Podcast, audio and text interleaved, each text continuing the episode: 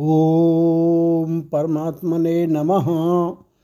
ऐतरेयोपनिषद प्रथम अध्याय, द्वितीय खंड। देवताओं की अन्न एवं आयतन याचना।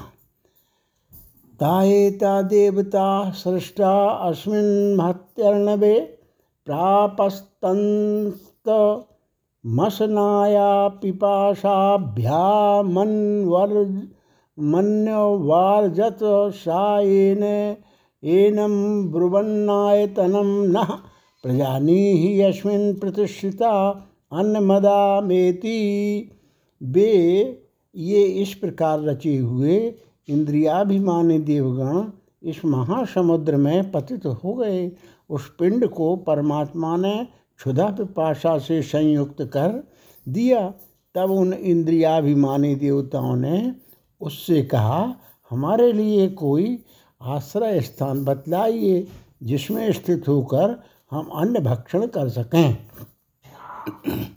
ईश्वर द्वारा लोकपालन रूप से संकल्प करके रचे हुए वे ये अग्नि आदि देवगण, इस अति महान संसार नार्भव संसार समुद्र में गिरी, जो संसार समुद्र अविद्या कामना और कर्म से उत्पन्न हुए, दुख रूप, जल तथा तीव्र रोग, जरा और मृत्यु रूप महाग्राहों से पूर्ण हैं, अनादि, अनंत, अपार एवं निरालंब हैं, विषय और इंद्रियों के संयोग से होने वाला अणुमात्र सुख ही, जिसकी क्षणक विश्रांति का स्वरूप है, जिसमें पाँचों इंद्रियों की विषय तृष्णा रूप पवन के विक्षोभ से उठी हुई अनर्थ रूप सैकड़ों उत्ताल तरंगे हैं, जहाँ महारौरव आदि अनेकों नरकों के हा हा आदि क्रंदन और चिल्लाहट से बड़ा कोला, कोलाहल मचा हुआ है, जिसमें सत्य, सरलता, दान, दया, अहिंसा शम दम और धैर्य आदि आत्मा के गुण रूप पाथे से भरी हुई ज्ञान रूप नौका है। सत्संग और सर्व त्याग ही जिसमें नौकाओं के आने जाने का मार्ग है तथा मोक्ष ही इसका तीर है, ऐसे संसार रूप महासागर में पतित हुए गिरे अतः यहाँ यही अर्थ कहना इष्ट है कि ज्ञान और कर्म के समुच्चयानुष्ठान की फलस्वरूपा जिस अग्नि आदि देवता में लीन होना रूप गति की पूर्व अध्यायों में व्याख्या की गई है। वह भी सांसारिक दुख की शांति के लिए पर्याप्त नहीं है, क्योंकि ऐसी बात है। इसलिए देवताला तालय रूप गति, संसार दुख की शांति का उपाय नहीं है। ऐसा जानकर जो परब्रह्म अपना और सब प्राणियों का आत्मा है जिसके विशेषण आगे बतलाए जाने वाले हैं और संसार की उत्पत्ति स्थिति और संसार के कारण रूप से जिसका यह प्रकरण है, उसे संसार के संपूर्ण दुखों की शांति के लिए जानना चाहिए। अतः मोक्ष प्राप्ति का और कोई मार्ग नहीं है। इस श्रुति के अनुसार यह जो परब्रह्म आत्मस्वरूप से ज्ञान है, यही मार्ग है, यही कर्म है यही ब्रह्म है और यही सत्य है। स्थान, इंद्रिय गोलक, इंद्रिय और इंद्रियाभिमानी देवताओं की उत्पत्ति के बीजभूत पुरुष रूप से प्रथम उत्पन्न किए हुए उस पिंड अर्थात आत्मा को उसने क्षुधा और पिपाशा से अन्न वार्जित अनुगमित अर्थात संयुक्त किया। उस कारणभूत पिंड के क्षुधा आदि दोषों से युक्त होने के कारण उसके कार्यभूत देवता आदि भी क्षुधा आदि से युक्त हुए। तब क्षुधा पिपाशा से पीड़ित होकर उन्होंने उस जगद्र रचयी जगद्र रचयिता पितामह से कहा, हमारे लिए आयतन आश्रय स्थान की व्यवस्था करो। जिस आयतन में प्रतिष्ठित होकर हम सामर्थ्यवान हो अन्न भक्षण कर सकें। गो और अश्व शरीर की उत्पत्ति तथा देवताओं द्वारा उनकी स्वीकृति, ऐसा कहे जाने पर ईश्वर, ताभ्यो गामानयत्ता अब्रुवन वै नोय मलमिति, ताभ्यो अश्व मानयत्ता अब्रुवन वै नोय मलमिति, उन देवताओं के लिए गऊ ले आया। वे बोले, यह हमारे लिए पर्याप्त नहीं है, फिर वह उनके लिए घोड़ा ले आया। वे बोले, यह भी हमारे लिए पर्याप्त नहीं है। उन देवताओं के लिए गऊ गऊ के आकार वाला पिंड पूर्ववत उस जल से निकालकर अवयवों की योजना द्वारा रच कर लाया, अर्थात उसे उन देवताओं को दिखलाया। उस गौ के समान आकार वाले प्राणी को देखकर वे पुनः बोले, यह पिंड हमारे लिए अन्न भक्षण करने के निमित्त आश्रय बनाने के लिए पर्याप्त नहीं है। अलम का अर्थ पर्याप्त है। अर्थात यह आश्रय भोजन करने के योग्य नहीं है। गौ का परित्याग कर देने पर वह उनके लिए घोड़ा लाया। तब वे हमारे लिए यह भी पर्याप्त नहीं है। इस प्रकार पूर्ववत कहने लगे, मनुष्य शरीर की उत्पत्ति और देवताओं द्वारा उसकी स्वीकृति। इस प्रकार शब का त्याग कर दिया जाने पर, ताभ्या पुरुषमानयता अब्रुवन सुकृतम बतेति, पुरुषो भाव सुकृतम ता अब्रवीद्यथा यतनम प्रविशतेति। वह उनके लिए पुरुष ले आया। विपुल, यह सुंदर बना है। निश्चय पुरुष की सुंदर रचना है। उन देवताओं से ईश्वर ने कहा, अपने अपने आयतन आश्रय स्थानों में प्रवेश कर जाओ। वह उनके लिए उनका योनि स्वरूप पुरुष ले आया। अपने योनि भूत उस पुरुष को देखकर वे खेद रहे थे। इस प्रकार बोले वह अधिष्ठान सुंदर बना है, अतः संपूर्ण पुण्य कर्मों का कारण होने से निश्चय पुरुष ही सुकृत है, अथवा स्वयं अपने आप अपनी ही माया से रचा होने के कारण सुकृत ऐसा कहा जाता है। ईश्वर में यह समझकर कि इन्हें यह आ, आश्रय स्थान प्रिय है, क्योंकि सभी अपनी योनि में संतुष्ट रहा करते हैं। उन देवताओं से कहा, जिसका जो आयतन है, उस अपनी संभाषणादि क्रिया के योग्य आयतन में तुम सब प्रविष्ट हो जाओ। देवताओं का अपने अपने आयतनों में प्रवेश ऐसा ही हो। इस प्रकार राजा की आज्ञा पाकर जिस प्रकार नगरी में सेनाध्यक्षादि प्रवेश कर जाते हैं उसी प्रकार अग्निर्बाग भूत्वा मुखम प्राविशद्वायु प्राणो भूत्वा नाशके प्राविशद्दा दित्यक्षुर्भूत्वा क्षणी प्राविशद्दिशः श्रोत्रं भूत्वा कर्णौ प्राविशन्नोषधि वनस्पतयो लोमानि भूत्वा त्वचं प्राविशश्चन्द्रश्चन्द्रमा मनोभूत्वा हृदय प्राविशन मृत्युरपानो भूत्वा नाभिम प्राविशदापो रेतो भूत्वा शिष्णम प्राविशन। अग्नि ने बागिंद्रिय होकर मुख में प्रवेश किया, वायु ने प्राण होकर नाशिका रंध्रों में प्रवेश किया, सूर्य ने चक्षु इंद्रिय होकर नेत्रों में प्रवेश किया, दिशाओं ने कर श्रवणेन्द्रिय होकर कानों में प्रवेश किया। औषधि और वनस्पतियों ने लोम होकर त्वचा में प्रवेश किया। चंद्रमा ने मन होकर हृदय में प्रवेश किया। मृत्यु ने अपान होकर नाभि में प्रवेश किया तथा जल ने वीर होकर लिंग में प्रवेश किया। बाघ इंद्रिय के अभिमानी अग्नि ने बाघ होकर अपने कारण स्वरूप मुख में प्रवेश किया। इसी प्रकार औरों का भी अर्थ समझना चाहिए। इस प्रकार वायु ने, नाशिका में, सूर्य ने नेत्रों में, दिशाओं ने कानों में, औषधि और वनस्पतियों ने त्वचा में, चंद्रमा ने, हृदय में, मृत्यु ने, नाभि में और जल ने शिष्य ने, लिंग में प्रवेश किया। क्षुधा और पिपाशा का विभाग। इस प्रकार देवताओं के आश्रय पा लेने पर तमसयाना पिपाशे मभि प्रजा निहिति ते अब्रवी देतास्वेवत्वाम देवतास्वाभय यामेतासु भागिन्यौ करोमीति तस्माद्यस्यै कस्यै च देवतायै हविर्गृह्यते भागिन्या बेवाश्याम सनामसनाया पिपाशे भवता। उस ईश्वर से क्षुधा पिपाशा ने कहा, हमारे लिए आश्रय की योजना कीजिए। तब उसने उससे, उनसे कहा, तुम दोनों को मैं देवताओं में ही भाग दूँगा, अर्थात मैं तुम्हें इन्हीं में भागीदार करूँगा।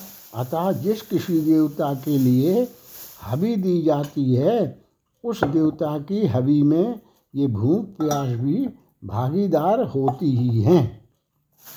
क्षुधा और पिपाशा ने आश्रयहीन होने के कारण उस ईश्वर से कहा, हमारे लिए अधिष्ठान का अभिप्रज्ञान चिंतन अर्थात विधान करो।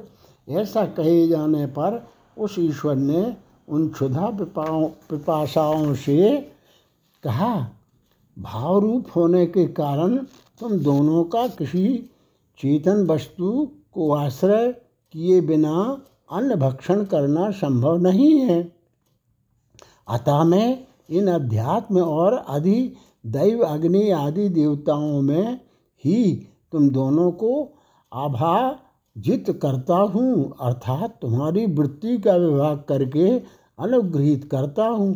मैं तुम्हें इन देवताओं में ही भागी करता हूँ, अर्थात जिस देवता का जो हबी आदि भाग है, उसके उसी भाग से मैं तुम्हें उनकी भगनी, भागनी भाग ग्रहण करने वाली बनाता हूँ, क्योंकि सृष्टि के आदि में ईश्वर ने ऐसी व्यवस्था कर दी थी, इसलिए इस समय भी जिस किसी देवता के लिए चरु पुरोडाशादि हवि ग्रहण की जाती है ये क्षुधा पिपाशा भी उस देवता में भागनी होती हैं, होती ही हैं। श्री शंकर भगवत कृत ऐतरेयोपनिषद, भाष्ये प्रथमे अध्याये द्वितीया खंडा समाप्त।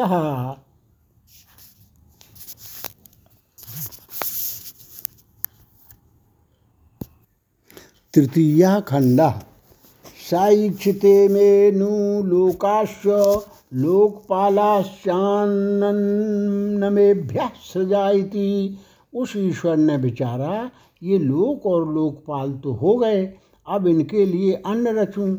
उस ईश्वर ने इस प्रकार ईक्षण किया।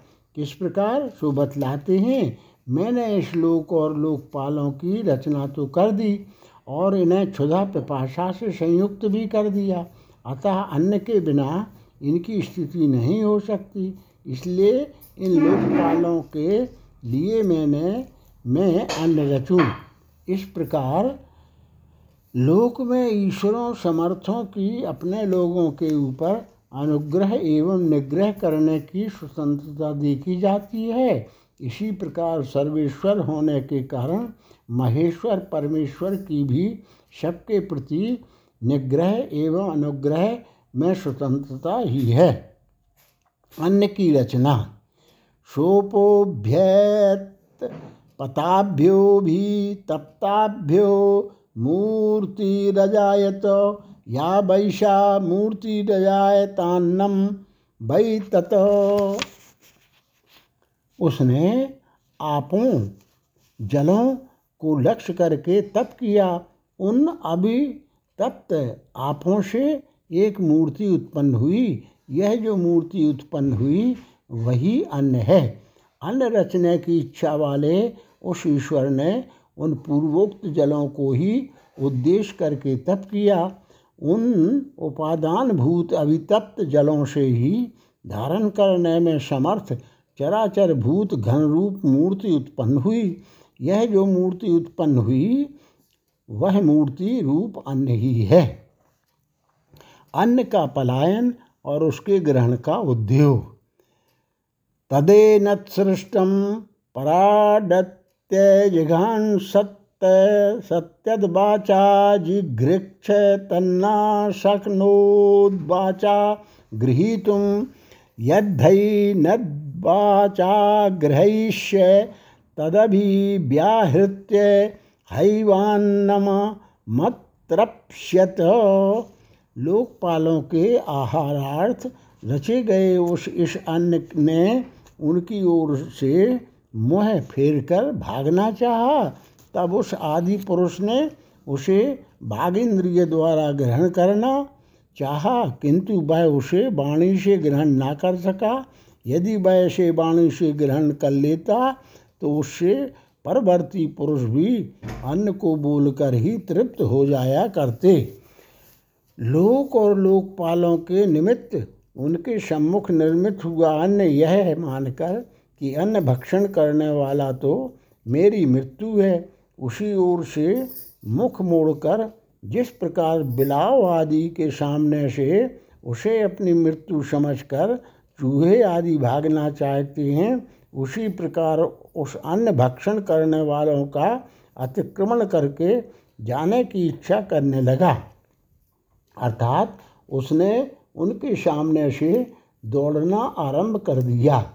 अन्य के उस अभिप्राय को जानकर लोक और लोकपालों के देह इंद्रिय रूप संघात उस पिंड ने प्रमोद, प्रथमोत्पन्न होने के कारण अन्य अन्य अन्य भोक्ताओं को ना देखकर उस अन्न को वाणी अर्थात बोलने की क्रिया से ग्रहण करना चाहा। किंतु वह बदन क्रिया से उस अन्न को ग्रहण करने में शक्त समर्थ ना हुआ। वह सबसे पहले उत्पन्न हुआ। देहधारी यदि इस अन्न को वाणी से ग्रहण कर लेता तो उसका कार्यभूत होने के कारण संपूर्ण लोक अन्न को बोलकर ही तृप्त हो जाया करता है। परंतु बात यह नहीं है नहीं। अतः हमें जान पड़ता है कि वह पूर्वोत्पन्न विराट पुरुष भी उसे वाणी से ग्रहण करने में समर्थ नहीं हुआ था। आगे प्रसंग भी इसी के समान है। तत्प्राणेन जिग्री छंतन ना शक्नोत प्राणेन सा यद्धैनत प्राणेन ग्रहीष्यद भी अब्दविप्राप्य हैवान्नमत्र मत्रप्स्यत। फिर उसने इसे प्राण से ग्रहण करना चाहा, किंतु इसे प्राण से ग्रहण करने में समर्थ ना हुआ। यदि वह ऐसे प्राण से ग्रहण कर लेता तो इस समय भी पुरुष अन्य के उद्देश्य से प्राण क्रिया करके तृप्त हो जाता। तच्चक्षुषा शक्नो चक्षुषा गृहीतुम सा यद्धन चक्षुषा ग्रहिष्यद दृष्टवा हैवान मंत्रप्यत उसने इसे नेत्र से ग्रहण करना चाहा, परंतु नेत्र ने ग्रहण करने में समर्थ ना हुआ। यदि वह इसे नेत्र से ग्रहण कर लेता तो इस समय भी पुरुष अन्न को देखकर ही तृप्त हो जाया करता। तत्ोत्रेण जिघ्र जिगृछन्तन्ना शक्नोच्छ्रोत्रेण गृहीतुं सः। यद्धैनच्छ्रोत्रेण ग्रहिष्यत् श्रुत्वा हैवान मंत्रप्यत उसने इसे श्रोत्र से ग्रहण करना चाहा, किंतु वह श्रोत्र से ग्रहण ना कर सका। यदि वह इसे श्रोत्र से ग्रहण कर लेता तो इस समय भी पुरुष अन्न को सुनकर ही तृप्त हो जाता है। तत्त्वचा जिघ्रिछन्तन्ना शक्नोत्वचा गृहीतुं सा यद्धैनत्वचा ग्रहीष्यत् स्पृष्ट्वा हैवान्य मंत्रप्यत उसने इसे त्वचा से ग्रहण करना चाहा, किंतु वह त्वचा से ग्रहण न कर सका। यदि वह इसे त्वचा से ग्रहण कर लेता तो इस समय भी पुरुष अन्न को स्पर्श करके तृप्त हो जाया करता। तन मनसा जिगृछन तन्ना शक्नोन्मनसा गृहीतुं सा यद्धैन मनसा ग्रहिष्यद ध्यात्वा हैवान मंत्रप्यत उसने इसे मन से ग्रहण करना चाहा किंतु वह मन से ग्रहण ना कर सका। यदि वह इसे मन से ग्रहण कर लेता तो इस समय भी पुरुष अन्न का ध्यान करके ही तृप्त हो जाया करता। तत्ने न जिघ्री छंतना शक्नो छिस्ने न गृहीतुम सा। यद्धन छिस्ने न ग्रहिष्य ग्रहिष्यद विसर्ज्य हैवान मंत्रप्यत उसने इसे शिष्ण लिंग से ग्रहण करना चाहा, परंतु वह शिष्ण से ग्रहण करने में समर्थ ना हुआ। यदि वह शिष्ण से ग्रहण कर लेता तो इस समय भी पुरुष अन्न का विसर्जन करके ही तृप्त हो जाता। अपान द्वारा अन्न ग्रहण। तदपाने न जिघ्रीक्षत दावयत शैशोन्य गृहो यदवायुरन्नायुर्वा एष, यदवायु। फिर उसने इसे अपान से ग्रहण करना चाहा और इसे ग्रहण कर लिया। यह, वह, यह अपान ही अन्न का ग्रह ग्रहण करने वाला है और वायु, अन्नायु, अन्न द्वारा जीवन धारण करने वाला प्रसिद्ध है। वह, यह अपान वायु है। इसी प्रकार उसने उस अन्न को प्राण से नेत्र से श्रोत्र से त्वचा से मन से शिष्ण से एवं भिन्न भिन्न इंद्रियों के व्यापार से ग्रहण करने में समर्थ होकर अंत में उसे मुख्य छिद्र द्वारा अपान वायु से ग्रहण करने की इच्छा की, तब उसे ग्रहण कर लिया। अर्थात इस प्रकार इस अन्न को भक्षण कर लिया। उसी कारण से वह यह अपान वायु अन्न का ग्रह अर्थात अन्न ग्रहण करने वाला है। जो वायु, अन्नायु अन्न रूप बंधन वाला अर्थात अन्न रूप जीवन वाला प्रसिद्ध है, वह है अपान वायु है। परमात्मा का शरीर प्रवेश संबंधी विचार। साईक्षत कथम नुविदम माँ धृते स्यादिति साईक्षत कतरेपा प्रपद्या इति। साईक्षत यदि वाचाभिव्याहृतम यदि प्राणेना प्राणेनाभिप्राणितं, यदि चक्षुषा दृष्टं, यदि श्रोत्रेण श्रुतं, यदि त्वचा स्पृष्टं, यदि मनसा ध्यातं यद्यपानेनाभ्यपानितं यदि शिष्णेन विशिष्टमथ कोहमिति उस परमेश्वर ने विचार किया यह पिंड मेरे बिना कैसे रहेगा? वह सोचने लगा मैं किस मार्ग से इसमें प्रवेश करूँ?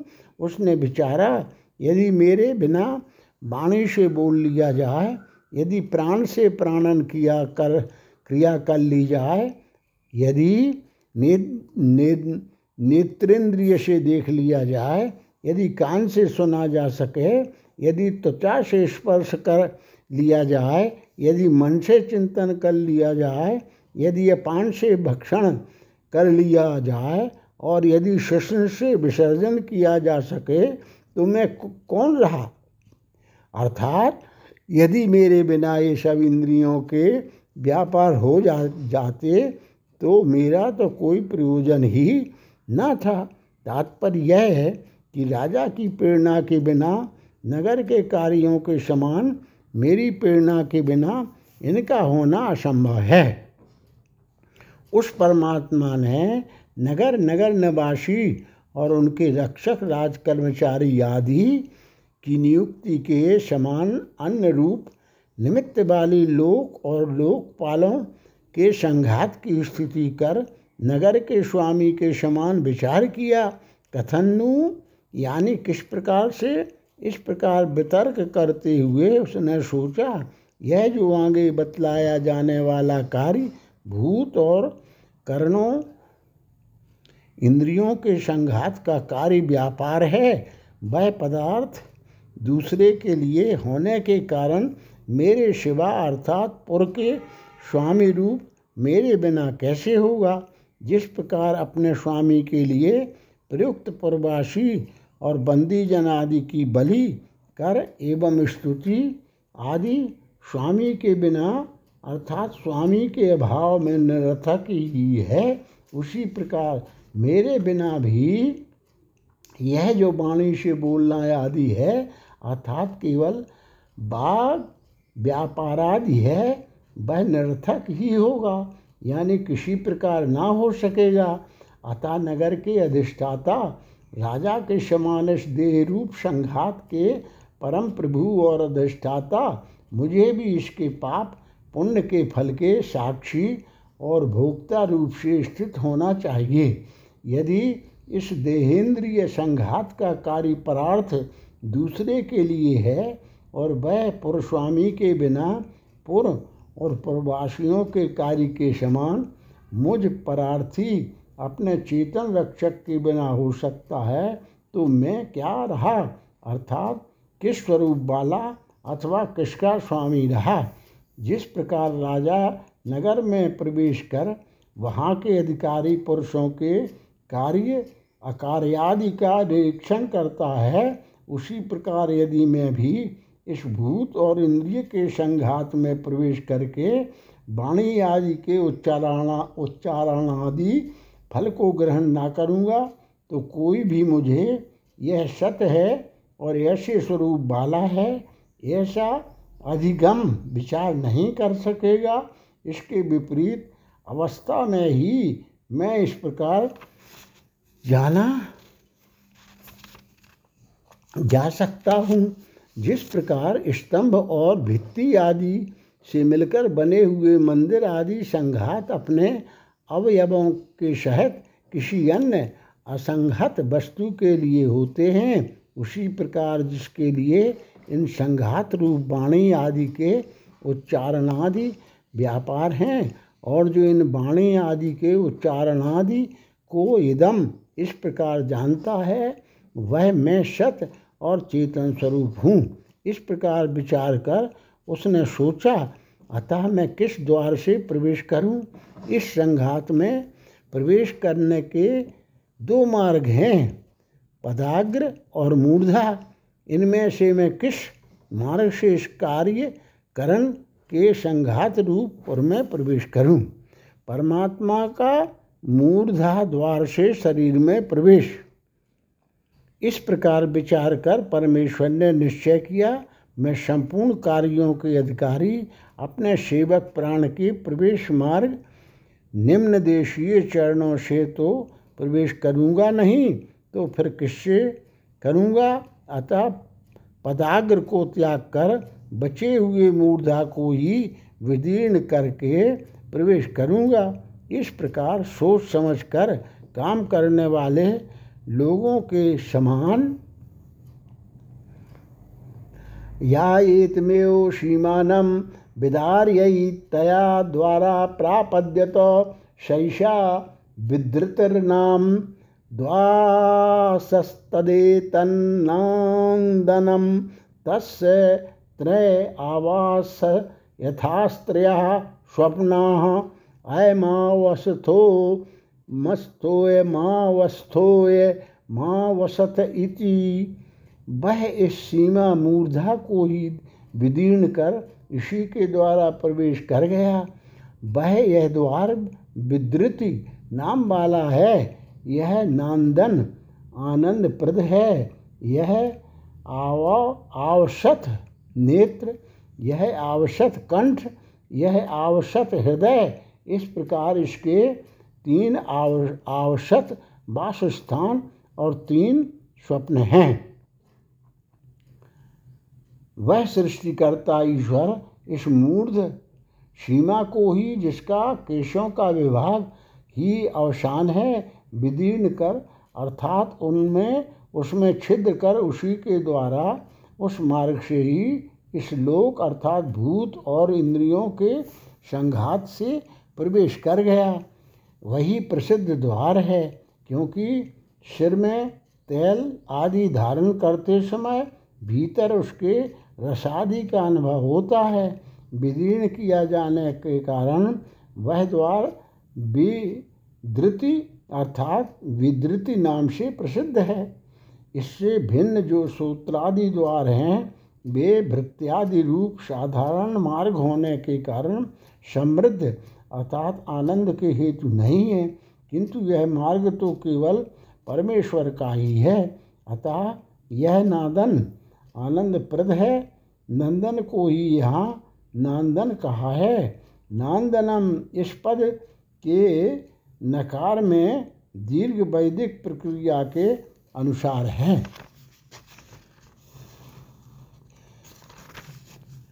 तात्पर्य यह है कि इस मार्ग से जाकर पुरुष पर ब्रह्म में आनंद प्राप्त करने लगता है। पूर्व में प्रविष्ट हुए राजा के समान इस प्रकार रचना करके उसमें जीव रूप से प्रवेश करने वाले उस ईश्वर के तीन औसत हैं। जागृत काल में इंद्रियों का स्थान दक्षिण नेत्र, स्वप्न काल में मन के भीतर और सुषुप्ति में हृदयाकाश के अंदर अथवा आगे बतलाए जाने वाले पितृदेह मातृ गर्भाशय और अपना ही शरीर ये ही तीन आवश्यक हैं।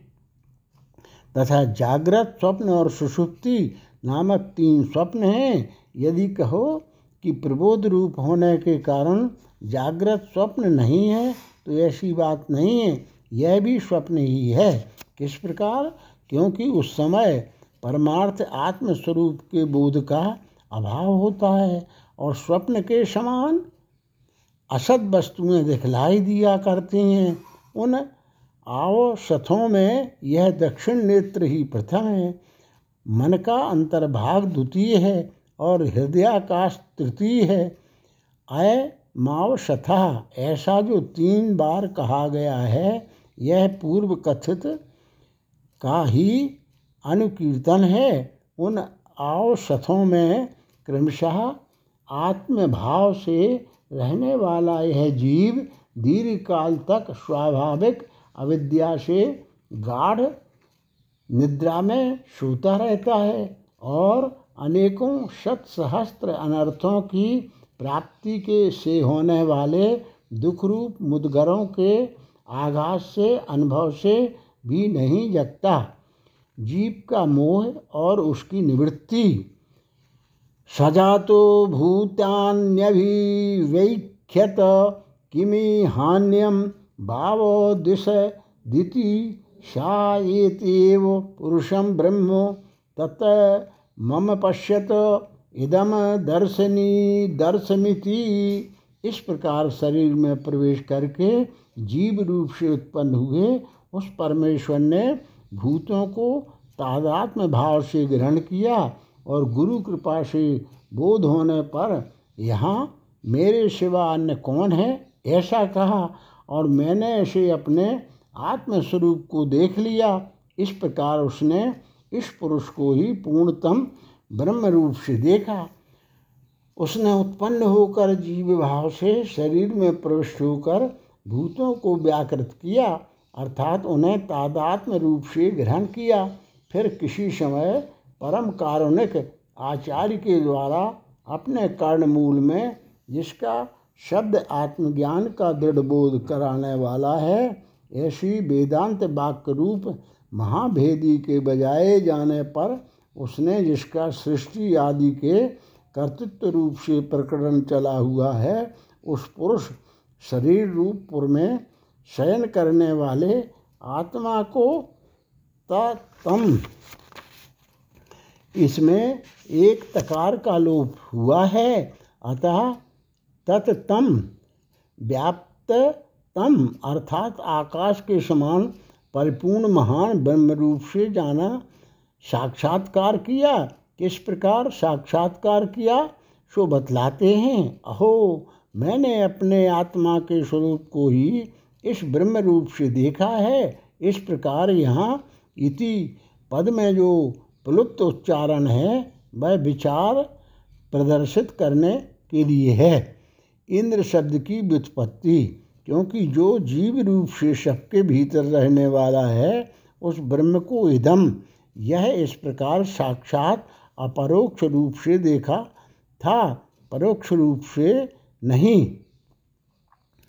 तस्मादीन्द्रो नामेदन्द्रो हा वैनाम तामिदन्द्रम संतमिंद्र इत्याचक्षते परोक्षेण परोक्ष प्रियाय भी देवा परोक्ष प्रियाय भी देवा।